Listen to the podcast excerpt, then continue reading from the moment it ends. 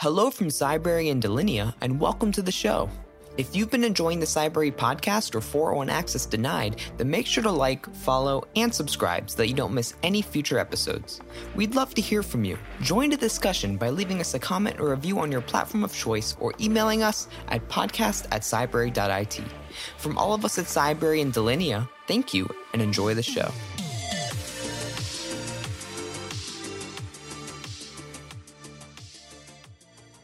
Hello, everyone. Welcome back to another episode of the 401 Access Denied podcast. I'm Joseph Carson, Chief Security Scientist and Advisory CISO at Delinea, and it's a pleasure to be here with you for another exciting episode. And I've got an awesome guest, a, a true superhero person who's fighting fighting cybercrime every single day. So, welcome to the show, Philipp Amann. Uh, can you tell us about yourself and, and what you do and some of the favorite things you get up to?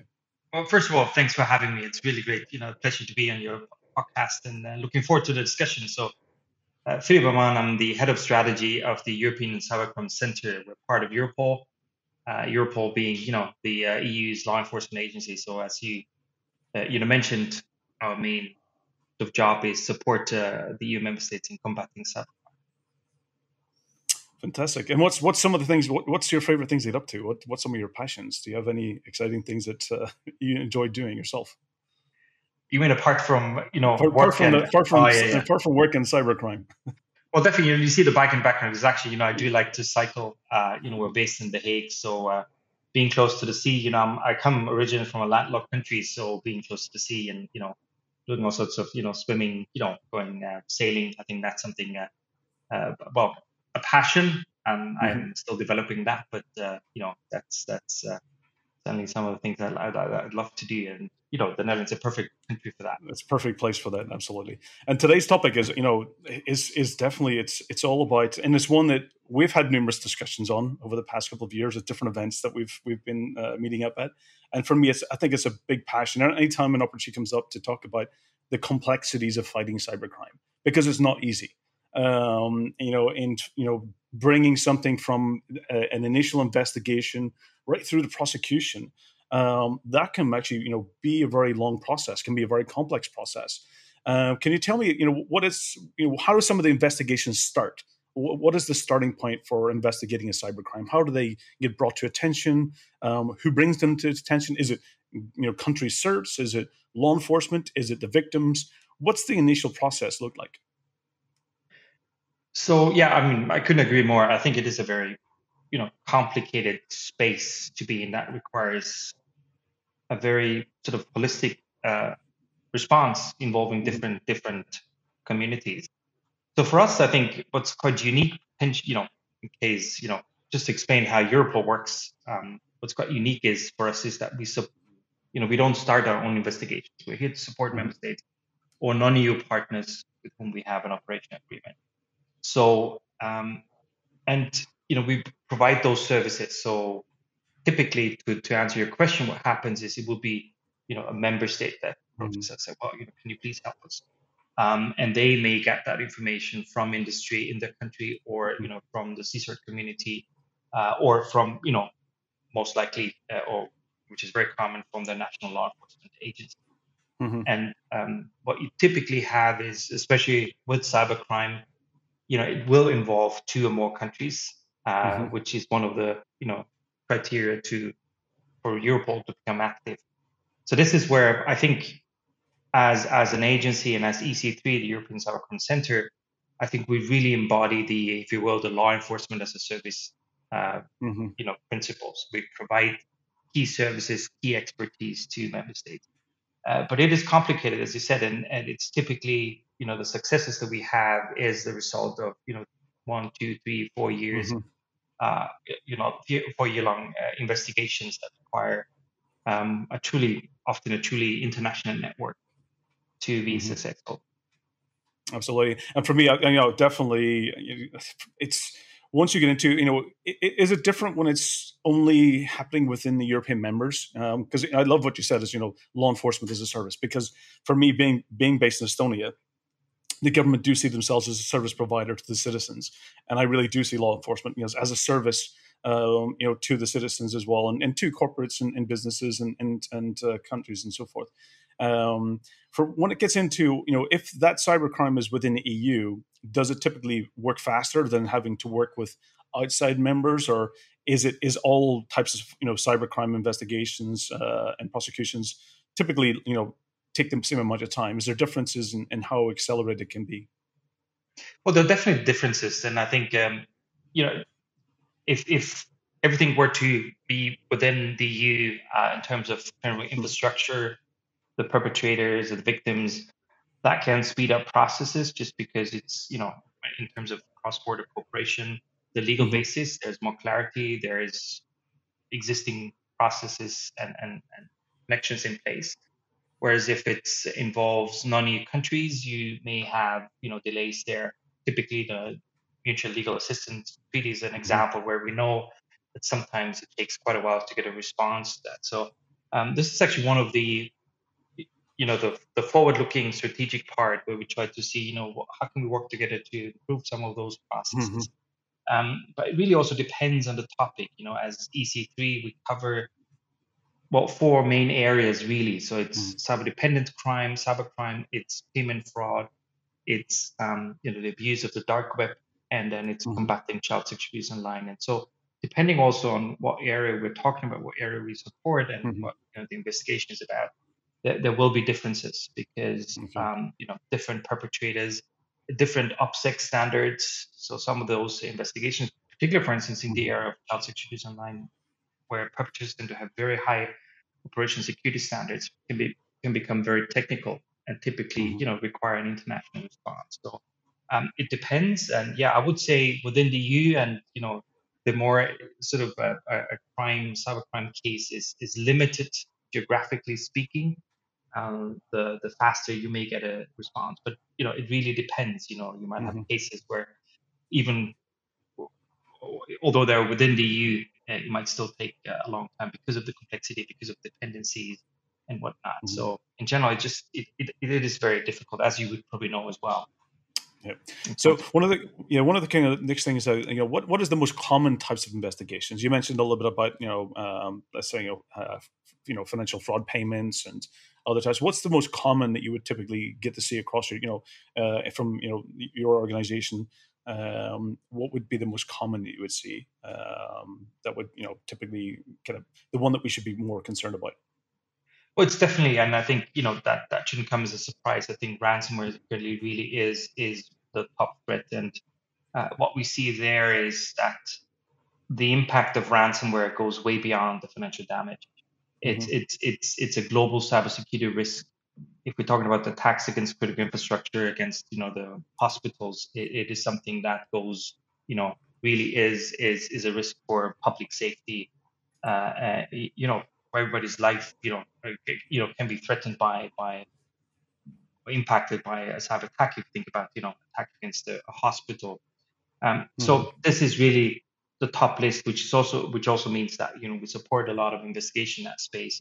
We also work um, in different uh, coalitions and networks um, mm-hmm. that try to come up with a response, with a coordinated response, not just at EU level but also globally.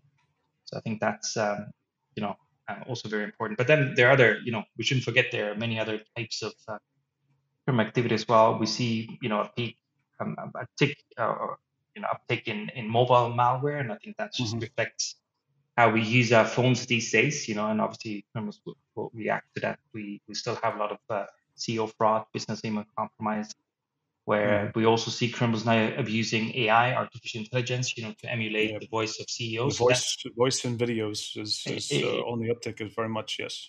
Absolutely, and I think so. Those things are no longer the future. This is this is happening already. So, um, you know, then obviously we have, unfortunately, in the area of child sexual abuse online, um, you know, mm-hmm. significant increase in the production and distribution of material, uh, of child sexual abuse material.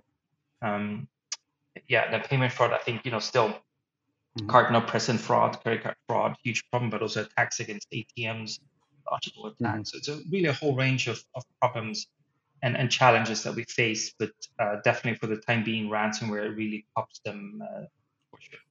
Yeah, I think yeah, I recently attended the first conference. For me, it was uh, very insightful because you know, for me, I've always been you know looking at ransomware and you know financial fraud and business email compromise. But that event really opened up my kind of horizon more to um, a broader scope of criminal activities that happens, you know, using the internet. Um, and it, you know, wasn't limited to what I'm just used to. As you mentioned, you know, uh, child sex abuse. It, for me, that was pretty shocking about you know the extent and especially uh, how it's accelerated uh, over the pandemic as well. Um, that was quite shocking, and I, you know, having anyone who has to work in that type of environment to to investigate, and uh, I think that's you know that's a difficult job to be doing. Um, can you know definitely lead to you know trauma and stress uh, in some of those environments. So um, for the people that's you know working to bring those cases to prosecution and and you know basically you know and fined because it's not just they're being abused, but they're also being trafficked as well. And they you know may not be uh, with the parents. Uh, they may be you know uh, uh, basically you know trafficking across multiple countries. So some of that was quite shocking. Um, absolutely, one of the things I, would loved, you know, I loved Mikko's recent comment that he made. It was that um, he put basically quote out saying that we're no longer securing computers. That's a, that's a thing of the past. What we are securing now today is society and the digital society. To your point, you know, it's about everything that we do day to day is based on technology. Uh, whether it being you taking a bus or traveling somewhere or purchasing something or doing online shopping, um, communicating with friends, or even going to, for example, medical, uh, you know, was it uh, surgeries and appointments everything today is touching technology. And uh, the severity, you know, I think for me, uh, one of the memories that I've had was, you know, what's my worst nightmare? And I think the impact that technology can have is, you know, that can actually result in deaths. Um, is that something that you would see? You know, have you seen any uh, evidence of, of that today, or is that you know, something that uh, is directly related or indirect? Um, is, what, what what do you see in that area? Well, first of all, you know, I couldn't agree more. I think it is, it is, um, you know, I'm old enough to, you know, when I when I used to go online, I, you had two computers screaming at each other, you know, so it was a very conscious step you had to take to be online, and then, you know, it was definitely the wild west back then, but maybe less, less, uh, you know, definitely less criminality, I would say. Mm. Um, but now, of course, you know, now we have a situation, as you, you know, to your point, where being online is the norm and a lot of times you don't even recognize that anymore you know we have devices around us or on our body or within our body that are connected to the internet so i think in that sense obviously we create new dependencies new quote unquote critical infrastructure um, now i remember you know back in 2014 every year we publish our internet organized crime threat assessment report which looks at you know the cybercrime landscape in the eu what has happened in the last 12 months. We're trying to predict the future, and then we sometimes have a little bit of exotic topics where, you know, in 2015, I think we, we already spoke about quantum computing and the implications of that and artificial intelligence. But I remember in 2014, so the first time we published it, you know, and, you know, it, it was obviously very exciting for us. And I remember we quoted uh, um, uh, an industry partner that predicted the first cyber death for 2015. And of course, that was, you know, even though it was just a quote of course, what mm-hmm. happens then is, you know, it says Europol predicts the first cyber death. but if you think about it, you know, I mean, you know, we know pacemakers have cybersecurity mm-hmm. risks. We know insulin pumps have cyber, cybersecurity risks. You know, of course, it's you know, it, it's possible that you could, you know, tamper with those devices and potentially there won't be any logs. So it's very hard to actually to prove that. So to point, I think you know it's it's it's likely it, it, could have happened. Maybe we haven't seen it. We have of course mm-hmm. and then we had you know speaking of ransomware cases for instance in germany where a patient had to be transferred from one icu to another icu because of a ransomware attack. I i think there wasn't a, a causality but there was certainly a link to that you know and and so Correct. this is this is a, a, very very likely scenario. And Absolutely. and yeah it, it is about keeping society safe. It's it's no longer just an it problem Absolutely. I mean, it brings back a lot of memories that for me, you know, uh, having managing large IT systems over the years. And I definitely think there's a big difference between having a direct fatality related to, you know, a very targeted type of attack, um, you know, that we'd be using technology directly, you know, target someone. Um, but definitely, I think there's been a lot of cases of probably indirect, such as the, as you mentioned, the the case in Germany where you know a ransomware attack uh, brought down a certain service and they had to be re- retransferred to another hospital for that um, procedure.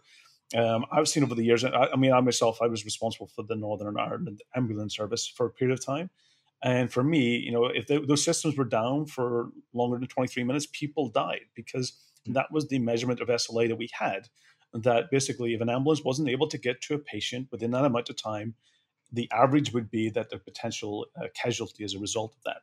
Um, so if you think about just emergency phone lines, you know, critical systems, if if we weren't able to get an ambulance to the address or we, we the system that we were looking for for let's say GPS positioning was not available, how could we find that person? Um, so there's a lot of systems we heavily rely on. You know, um, the postal records, the medical records, the uh, GPS location, um, the communication side of things. Um, even to the point, uh, uh, back then we actually had installed defibrillators and uh, EPGs in the ambulances, and they were directly communicating back to the emergency rooms in order to actually ensure the criticality of the patient before they arrived. Imagine that if those systems were unavailable as well, that um, you know the doctors wouldn't be able to prepare in the emergency room to know what to have, what's on the way, what's what's the priority, what types of systems they might need, or what types of beds they need available.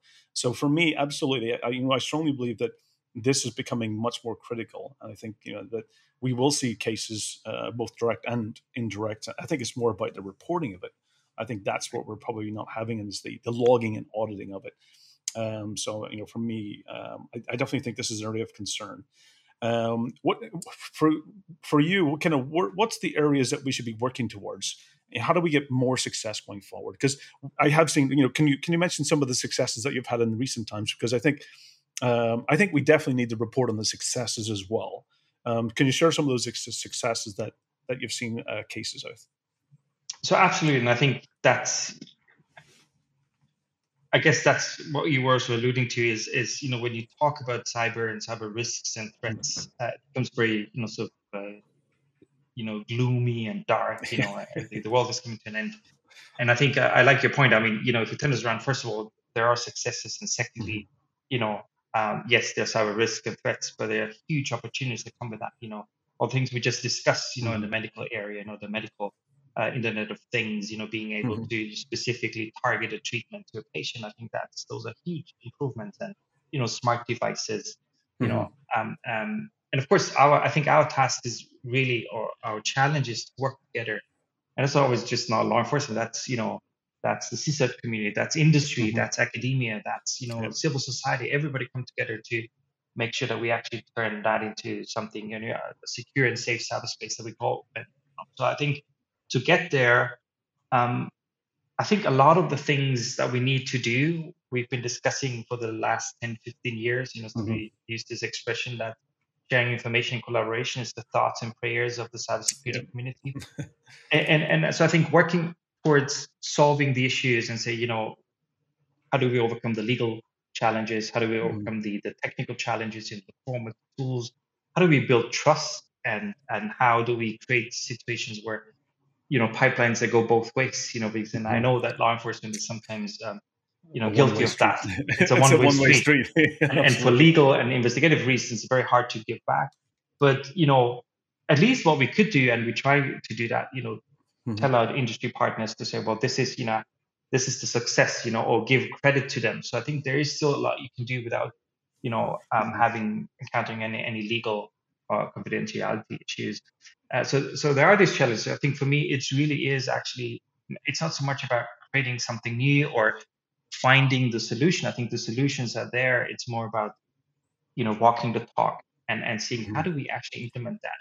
And, and one of the challenges I actually see there is that there is, it's not a, there's not a lack of initiatives. There's probably potentially too many, you know, and I could think of mm-hmm. so many, you know, the Cyber Threat Alliance, you know, doing great work and, and mm-hmm. you know, the Joint Cyber Unit proposed by the Commission that will have an information sharing part.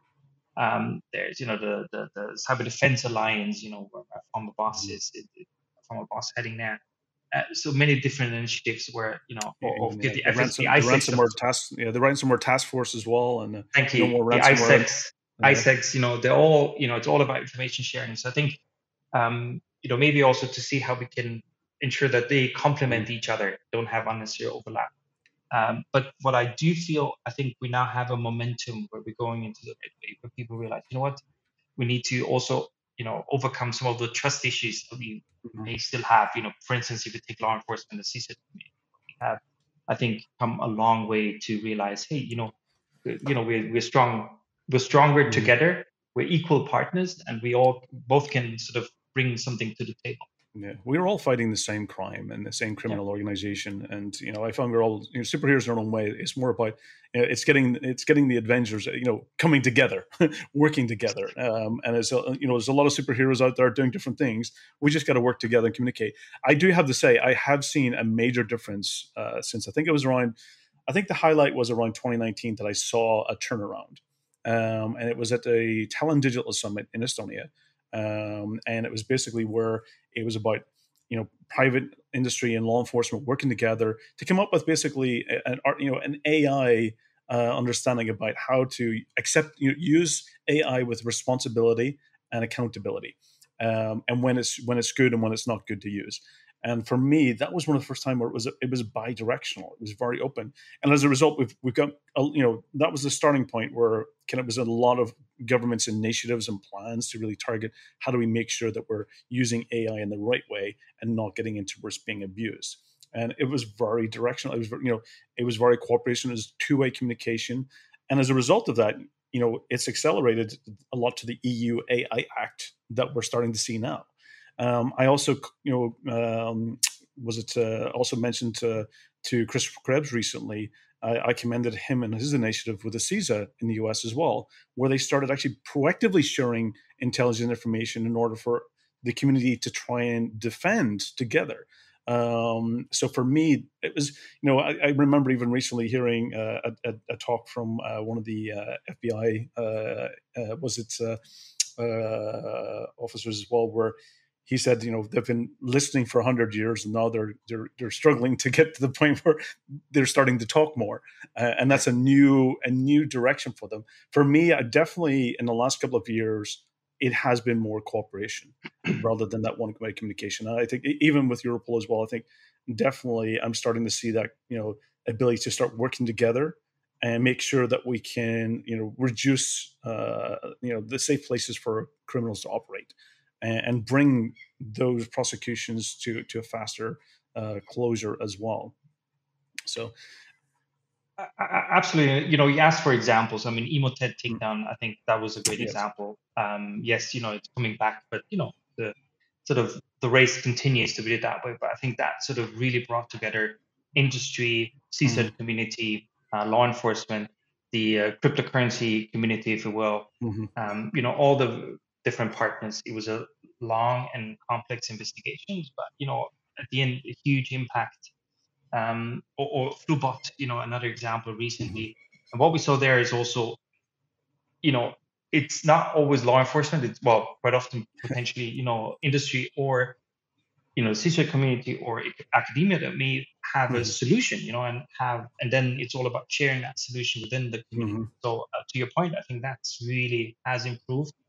But the reality, of course, it is it is uh, you know it takes a lot of resources and you know it's one case at mm. a time. And of course, we prioritize those are high value targets that typically will have a huge impact, or we hope will have a huge impact mm-hmm. on um, the cyber crime you know ecosystem, as it were.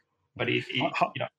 Yeah, absolutely. How, how critical is it? You know, one of the things I've seen in the last couple of years, especially when you get to ransomware service or even organized crime now entering into this space, uh, of you know of cybercrime. It's becoming an extra you know part of their you know let's say business model uh, per se. Um, and you started seeing a lot of criminals getting into specialization. How is that impacting where you know a cyber criminal can go and say, "I will get the access. I will purchase it from this criminal gang. I will go and buy this type type of ransomware or malware from this you know um, malware creator. Um, I will use another help desk organization to do the communication. I will use this cryptocurrency in order to to do the the funneling and, and uh, uh, cleaning cleaning the, the, the money trail. How is that impacting the investigations where you're no longer just dealing with one you know central organized crime and you've got many different uh, elements? Well, obviously, I, I, mean, as you said, it, it it lowers the entry barrier for a lot of criminals, and and you know, if you start with sort of, I would say the sort of the low tech services in the sense, you know, think about distributed denial service attacks where you you can you know purchase uh, booters and stressors online and you know, for a small fee per month, you know, everybody without any technical knowledge can attack, you know, any kind of website, you know. Mm-hmm. Um, and so that's a problem because that you know opens up the the dark side of the internet, if you will, to to everyone. And then if you get mm-hmm. into the more, as you just described, more specialized services, uh, it definitely had an impact because it means that um, you know criminals get more.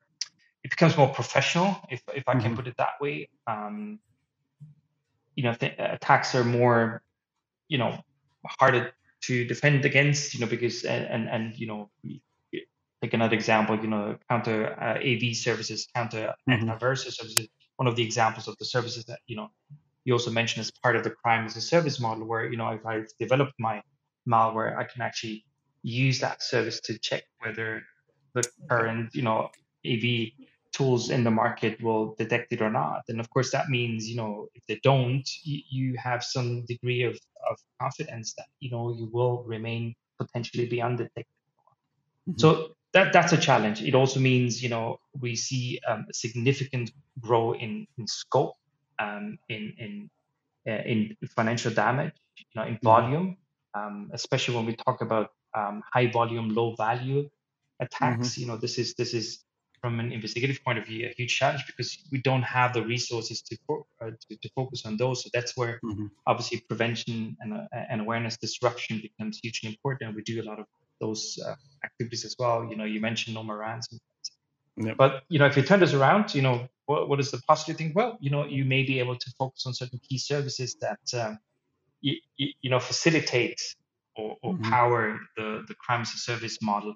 And if you take those and target those and disrupt mm-hmm. those, that may have quite a significant impact on on the rest of, of, of the ecosystem. So it also gives you opportunities, obviously. Yeah look at this from a, a, massive ecosystem supply chain and targeting the, the critical mass parts that that most of those smaller entry level criminals are taking advantage of. If you take down the supply chain, you know, then everyone uh, will fail um, in that in that ecosystem.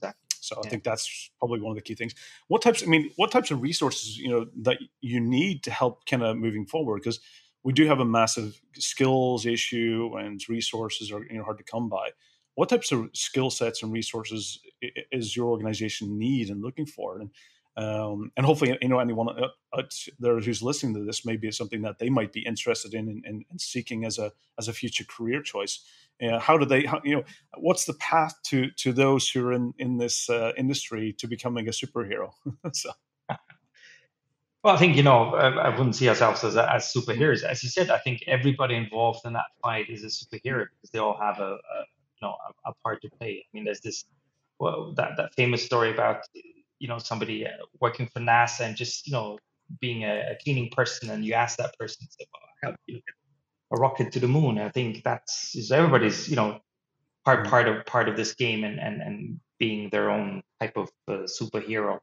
I think for us, it really is that point. Like I initially said, law enforcement as a service, providing key services and expertise as a service to the member states. Mm-hmm meaning that you know the 27 member states don't have to build up the same level of expertise and tooling, you know, because they can rely on uh, Europol. But it, it becomes shared. That, it becomes exactly. shared, and you have then expertise visibility across what what's happening in other locations as well. Exactly. Plus, I think you know we, we do provide these sort of network of networks, so mm. leveraging you know the power of the network. So we have as EC3, the European Cybercrime Center, we have three advisory groups with about 70 mm-hmm. top level experts from the security industry, from the banking sector, and from the telecommunications sector. And, and we work with them, you know, uh, on those issues. And it could be, you know, related to investigations, it could be operational, technical, it could be related to capacity building, or it could be a policy related issue where mm-hmm. we try to find, you know, or inform discussions at that level, really depending on what the issues are. So um, I think this leveraging effect is, is also something that really I would think you know is is is is a service to to member states. So for us, you know, it's different profiles really. I think you know very technical, you know, related to digital forensics, operation experience. You know, people can do um, you know run investigations, analysts, but then also people who are you know uh, you know aware of policies and and mm-hmm. you know can work in that in that space. So it's a range of different profiles that need to come together to be successful. And I think you know, looking at law enforcement, I think you know those colleagues. Uh, uh, you know, they they I think now you know we're seeing generations, new generations coming out that you know have mm-hmm. been always you know be exposed to to, to a digital environment. So I think they're probably more potentially more equipped to you know mm-hmm. be able to work in that field.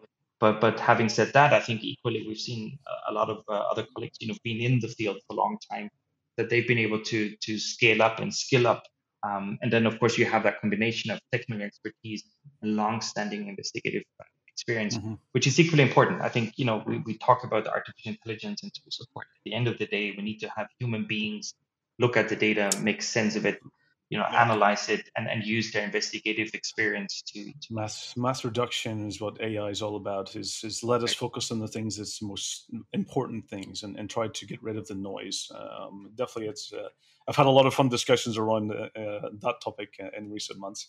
Um, you know, if, if, if, if, the audience, you know, some of the audience who's, who's in this industry or looking to get in the industry, where, where would they go to see what positions are open at, uh, at Europol cybercrime? Well, I think, you know, a lot of our positions obviously would be, especially in the operation department, would be sort of law enforcement only. So that's for, for law enforcement to, you know, are interested in ideas. So it would be analysts, specialists in different mm-hmm. areas. Obviously, the European Cybercrime Center is just one of the centers established at mm-hmm. Europol. We were the first one in January 2013. Well, you know, we have the latest one is uh, looking into into financial crime. Uh, we have one dealing with counterterrorism. So really, you know, a whole a range of different profiles and, and crime areas that where we mm-hmm. look for, for, for colleagues. But then we also have, you know, a very large ICT department, as you would imagine. So we're also looking for data analysts, um, mm-hmm. you know, just ICT people with a strong ICT profile. So the whole range, you know, check out our website. I think there's a whole range of, of, interesting profiles. We'll definitely make sure to get the website in the uh, show notes for sure, so yeah. that people can go directly to. One of the questions I've got is that because you know Europol is one that I've worked with many for many years, and also you know even the NATO Cyber Defense Center of Excellence and other CSIRTs across the, the world. Um, and as you mentioned, it's all about cooperation and, and working together. And one that was recently interesting was around the Department of Justice in the U.S had released their new strategy about tackling ransomware and, and, and cyber cyber terrorism, cyber crime. Uh, what's your thoughts on the strategy that they put out, which which is really taking a more offensive approach um, than what they've done historically? Um, is that something kind of that we should all be looking at, or is that something you know to be working together with other international? Because as you mentioned at the beginning, a lot of these crimes are cross border. Um, they're not typically in. I was always a bit worrying about when you start taking the offensive side it means that you definitely can't leave that to private industry to take, carry that out. I prefer to have you know the law enforcement or the agencies and countries that are authorized to do that because you never know when a proxy or a country that's that's also a victim is being abused. Um, so, what's your thoughts around around that type of initiative? Well, so I think first of all, just you know, so as a caveat, that was not something that Europol will be involved in. I mean, we support member states, so you know they lead the the investigations. We support them Mm-hmm. Um, I think as a general point, as you just you know mentioned, I think taking offensive steps, I think is comes with a lot of risks. You know, as you said, it can be misinterpreted. In, in, interpreted, you know, there might be unwanted side effects, knock-on effects that you can't control. So, uh, I think that regard, I think it's a very risky strategy. Um, again, you know, Europol wouldn't be involved in that. Mm-hmm. Um, now, specifically on the strategy you mentioned, I think we noted with interest, to put it that way, that there was, um, it, it, seemed the way I understood it was there's a sort of a priority given to disruption and mm. taking down critical infrastructure over potential prosecution. So the way I read it is like, well, you know, if, if we have a chance to disrupt the infrastructure, the criminal business model, and take the risk that we, you know, tip off the criminals, that's going to be the priority. And, and that probably was informed also by the fact that, you know, we do see criminal safe havens and, and you know, that's, that's I think, a, a reality for any kind of cybercrime investigation is that, you know, um, apart from the technical challenges, the cross-border challenges, the legal challenges, you know, even you get to the point where you identify the perpetrators, the criminals, they may be sitting in, in, in jurisdictions that are less cooperative and and so you don't get to them. Yeah, that might be not even considered a crime in those countries uh, because the laws are so old and, and, and outdated and still you know from the 80s and 90s. Yeah, so I think you know then that that's uh, so, so I think it's certainly a, a very interesting interesting um, strategy. But like I said, for us, you know, not, not, not something that Europol would definitely not be involved in. Uh, and I personally definitely see a lot of risks uh, that come with it. And and so you know, if we if if a country were to take those steps, I think uh, you really have to have a very good understanding of you know the pros and cons, as it were. Yeah, you have to be accountable and uh, responsible when you take those types of actions, and it should, you know, maybe be considered as a last resort overall. Because for me, I think prosecution should always be the primary objective, and you know, offensive is the last resort when you've run out of all possible options, including policy and you know, uh, uh, you know political yeah. side of things. Yeah, for me, I think those should always be the primary, uh, because um, the offensive measures are, are temporary measures because you're, you're, just limiting, you're, you're, just basically pushing them down down in the future um, until they, they set up new infrastructure and, and redo it again because you know, people have backups, not just the, the, the, good organizations and the good people. Um, the criminals also have backups as well. Um, and uh, we suspect that uh, they can restore those and recover. Um, one of the things you just mentioned on uh, it's definitely a, a, passion of mine, is, is less safe havens. For me, that's that was that would be the measurement that we should be looking at as a primary measurement, is because the less safe havens that these perpetrators can operate from, I think the more safer digital, digital society we, we get if you look at you know, even just the likes of North Korea, for example, um, while you know they can't operate those activities from within the country, they tend to operate from other countries that are you know let's say uh, more connected um, and give them the bandwidth and the, the, ability to operate. But again, countries that may not have um, cooperation. Um, for me, it's all about getting you know going back to the cooperation, transparency, working together. Um, you know that uh, and and kind of getting rid of most of those safe havens so that you know putting pressure on, on governments to cooperate and and not allow cyber criminals to to use their infrastructure to attack others um, what's what's your thoughts around that approach is it well, i think like i said i think you know we need to work together to to make cyberspace safer and more secure meaning mm-hmm. you know we need to address the criminal abuse we need to address uh, criminal safe havens and see how we can collectively you know um, um, find a, address those those mm-hmm. issues. I think for us, you know, obviously the EU has um, I think it's quite quite effective, very effective is the, the cyber diplomacy toolbox. You know, with the different mm-hmm. um, measures and op- options that the EU has to to respond to, to and use them uh, in in that context. Uh, but like you said, I think it's it's it's like with any kind of sort of global issues, you know, the community uh, needs to come together and see, you know, how do mm-hmm. how do we how do we address that? What are the problems? Is it a technical problem? Sometimes, you know, it could be a capacity problem in the sense mm-hmm. that the country may not be actually aware of the fact that they're being abused, that their infrastructure is being abused. So, you know, you might, you might solve the problem by, you know, providing services and helping them, you know, upscale their security. Um, and and there might be other measures and other situations where we need to work together. So I, you know, obviously, I'm sure you're aware of it. You know, the the the, the discussions that have been kicked off at UN level uh, with the mm-hmm. new cybercrime treaty. Um, you know, this is obviously something we follow. Absolutely. We're not directly involved in it, but we follow that very closely.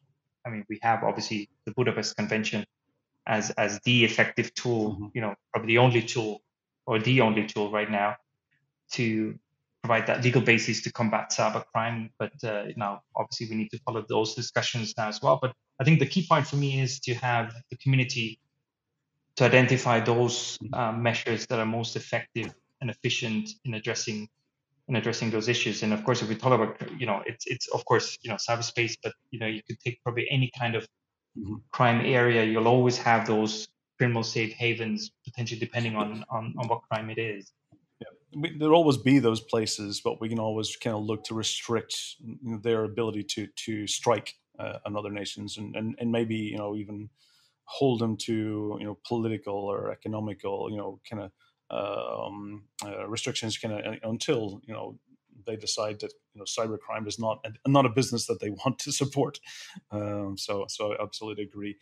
Um, for for for for what's what types of resources do you make available? Just kind of if there was places that uh, the audience can go get resources that are valuable. You mentioned the the yearly annual report that you you produce. Is there other types of materials or resources that the audience would find very valuable that would help um, them, you know, join in the the fight of, of cybercrime? Well, definitely, you know, our annual report um, which we publish on our website. So all these reports um, I've mentioned uh, are on our website. We've uh, not too long ago published a report on the criminal uses and abuses of artificial intelligence together with uh, UNICRI and Trend Micro. That's on our website. Uh, and then more recently, we had a dedicated report on deepfakes and law enforcement. Okay. That was coordinated by Innovation Lab. Uh, we recently had a, a workshop on uh, the metaverse, policing the metaverse. So looking into that as well. So that's also something we try to do, sort of, you know, become more proactive, mm-hmm. look ahead, you know, get ahead of the curve.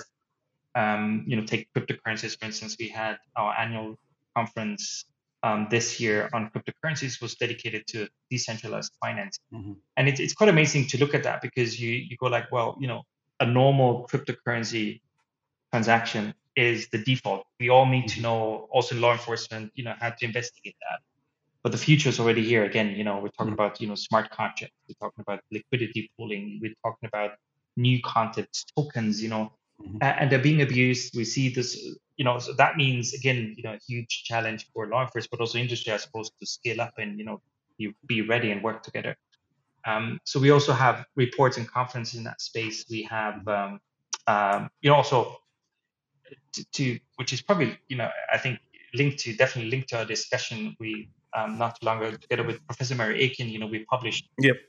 with, with, our executive love, director. I love the, yeah. The, the, I love Mary. Mary's input on the the CSI Cyber. Yeah, that was one of one of her is amazing. Uh, and she, she congratulate Mary um, for getting the keys to Dublin, Absolutely. which is a fantastic uh, award. So, so for for Mary, congratulations. We do applaud uh, everything she does to, to the community. Absolutely, well.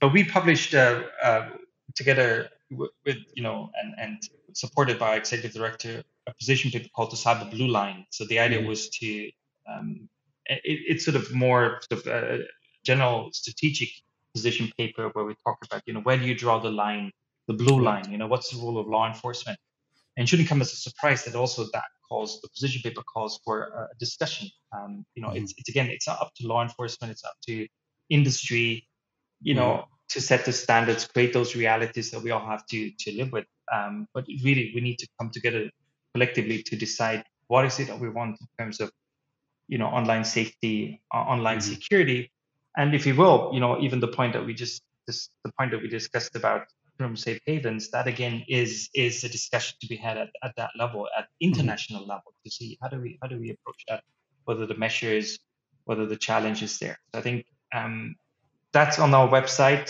Um, so a lot of different reports. But what I mm-hmm. wanted to specifically mention is, first of all, um, in terms of public-private partnership, uh, I think one of the best examples I could think of is our No More Ransom initiative. Mm-hmm. So that's nomoreransom.org. And it's something that we started about six years ago with two industry partners in the Dutch police. And uh, now it's available, I think, in 37 different languages, or 38 it might be. Yep. Uh, and but most importantly, it gives you access to more than 120 different tools that can use to decrypt your data for free. So mm-hmm. we've been able to help. Uh, um, well, at least last year we had a, you know, we looked at the statistics, very conservative estimate. Um, after five years, so that was last year, June, July, uh, we've been able to we were able to help 6.2 million victims, and some of them were large corporations. That's that's impressive, and it's definitely a, it's a fantastic resource, and, and one that you know always recommending that it's a you know if you think about you know how many people uh, organizations is benefiting you think about the savings of financial and and potentially lives as a result of that as well because some people you know there has been instances of you know that could be potentially devastating to people's lives financially and economically if, if those businesses are, are had to close. Um, exactly. so so i think you know that's a great kind of example of you know the impact that the organization and, and the service is having. Um, one of the things I'd like to kind of get into as well is that uh, um, is just kind of for the audience to kind of uh, some final words of wisdom that you would like to share with the audience, or, or you know, um, kind of what what things that they can do kind of to make a difference. Uh, yeah, uh, I think you know when we talk about cybercrime, you know, yes, it's complicated. You know, takes a lot of partners to be you know successful in investigations but i think we all can do something you know sometimes that become or i think it can can become a little bit overwhelming you're like okay there's nothing i can do you know there's the the, the, the cyber wild west out there. but I think you can do a lot. I think you can, you know, raise your own awareness. You know, um, work. You know, realize what you can do to protect yourself online. You know, use a password manager, use multi-factor authentication. Um, be smart with your passwords. Be smart with your uh, digital online footprint, what you share online. So I think we can do a lot of things to raise the bar, to mm-hmm. collectively mm-hmm. raise cyber, the cybersecurity bar, to to make it that much harder for criminals to be successful. You know, I mean, when you see something, you know, you get a spam email, think twice. You know, is that really does that make sense? Whatever you read, what, what, whatever you read there. So I think we can do a lot. We can also work with our, you know, children. Um, mm-hmm you know, like we teach them to be safe in the real world, you know, when they cross the street. I think equally Absolutely. work with them, you know, talk to them to to let them know how they can be safe um, and secure online. But equally, other communities, you know, the elderly, our parents and grandparents, you know, to to help them, uh, you know, just be safe online. And it could be simple things like, you know, lock down their phones or make it very easy mm-hmm. for them to go online and and just minimize the risk. So I think what I'm trying to say is that I think there are many easy things we can do, like you know having strong passwords, multi-factor authentication, mm-hmm. having backups, uh, being aware of what you share online, that we can do to protect ourselves um, and make uh, collectively, you know, everything everybody so safer and secure. It got me thinking. We definitely need to expand the cyber ambassadors or mentors to society Oh, yeah. uh, is is we have you know we've got you know helplines for many different things. Why don't we have helplines for you know digital safety? Um, you know maybe that's an issue that we kind of need to think about. So you know if you have questions you don't know you know who to ask. You know, it's not Ghostbusters you're going to call. It's it's the digital safety line. Exactly. um, uh, so maybe maybe that's an issue that we need to consider going forward. And it did get me thinking. My mind started when you talked about the metaverse. metaverse, I started thinking about what if my avatar or my my digital house gets stolen. Exactly, is there a, yeah. is there is there a process for me to follow from a law enforcement perspective? You get a call saying, you know, my, my digital house on the metaverse had been stolen and I can't find it. what, what do you do? It brings a lot of questions up. It's interesting, an interesting realm to go. Uh, Philipp, Absolutely. you've been awesome uh, on the show, and, and many thanks for you know uh, answering. I always have lots of questions um, in my mind, and so many thanks for going through and answering them all. Um, it's fantastic. I hopefully uh, get to see you again in the near future. Uh, for the audience, again, you know, it's been fantastic having Philipp on. You know, it's true, even though you don't have a cape, you are for me. You're one of the you know the infosec superheroes out there. It is truly you know really every single day you know in in the you know fighting cybercrime and making sure that we actually the world can be a safer place and as a result you know you, you definitely highlighted some major wins and successes um, that does show that this does work um, even though we don't hear about it every day in the news because the news prefers to have a bit more of a fear um, but you know we are seeing successes and, and, thank you for you and the team for all the work that you do um, for the audience tune in every two weeks again this is the 401 access denied podcast um, I'm your host for the episode. Um, we will have Chloe back again soon. Uh, she's unavailable just to the time zone today. But uh, stay safe, uh, take care, and talk to you all soon. Thank you. Learn how your team can get a free trial of Cybrary for Business by going to www.cybrary.it/business. This podcast is also brought to you by Delinea. Thycotic and Centrify are now Delinea, the leader in privileged access management. To learn more, visit delinea.com.